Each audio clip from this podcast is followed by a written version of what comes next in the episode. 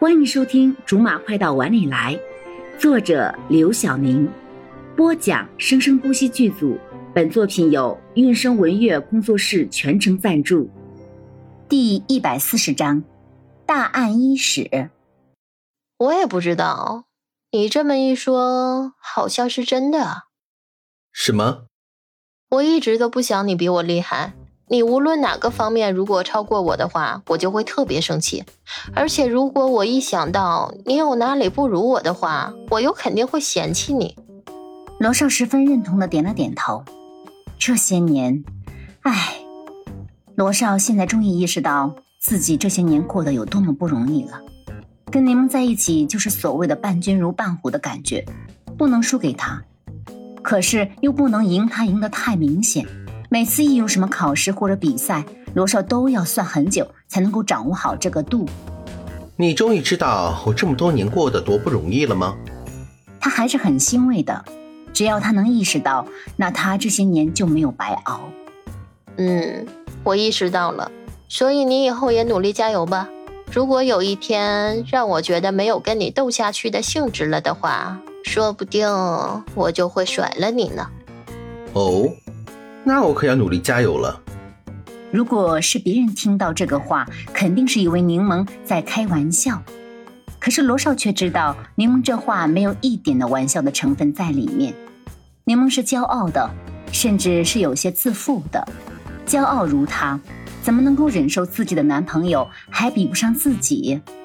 骄傲如她，又怎么能够忍受自己比男朋友差？所以，当他知道自己不如别人的时候，他就会拼尽全力去追上。可是，如果他知道别人不如他的时候，他就会毫不犹豫地甩掉。绝不会因为别人的无能而放慢自己的脚步。对了，有个事儿忘了跟你说了，我要去出个差。什么时候？明天就走了，大概去个三四天吧。这么快？就是去做个调查，还能用多少天啊？我看你是没有一点舍不得我啊？怎么着？嫌我走的时间太少了？就是觉得也该让你去体会体会人间的艰苦了。别说的，我好像不知人间疾苦似的。你还真是不知道人间疾苦啊！柠檬不是十指不沾阳春水的娇娇女，只是她一直把自己的身段放得太高了，总是以一个高位者来俯视一切。也是时候让他跟广大的人民群众站在一个高度上了。我会做家务，也挤公交车，家里也穷得很，从小就是趟着人间疾苦长大的。嗯，那就欢迎回到人间。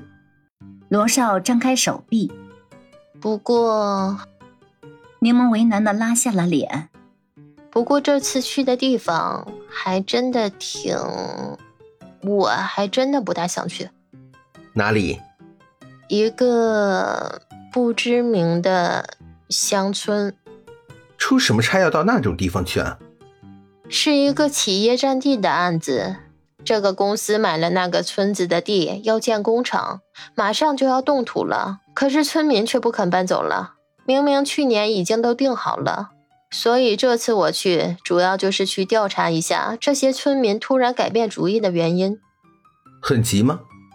当然了，整个工程都在等着，每过一天都是很大的一笔消耗。看来你这一单你能抽不少了。这倒是。可是这次有些棘手。柠檬很少会说什么事情困难，换句话说，就算真的很难，他也会因为好面子而不肯承认。让柠檬承认一个什么事情做不到，才是最做不到的事情。哦，怎么棘手了？哎，算了，不跟你说了。虽然跟罗少在生活上可以无话不说，可是工作上他还是跟他保持独立的。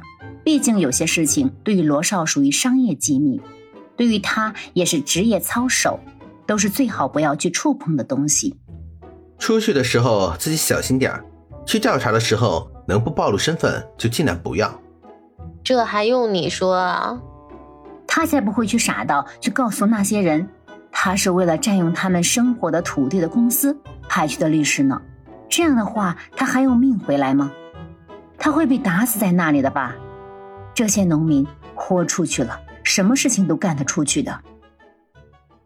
好了，以上就是我们播讲的本章的全部内容，感谢您的收听，我们下集不见不散。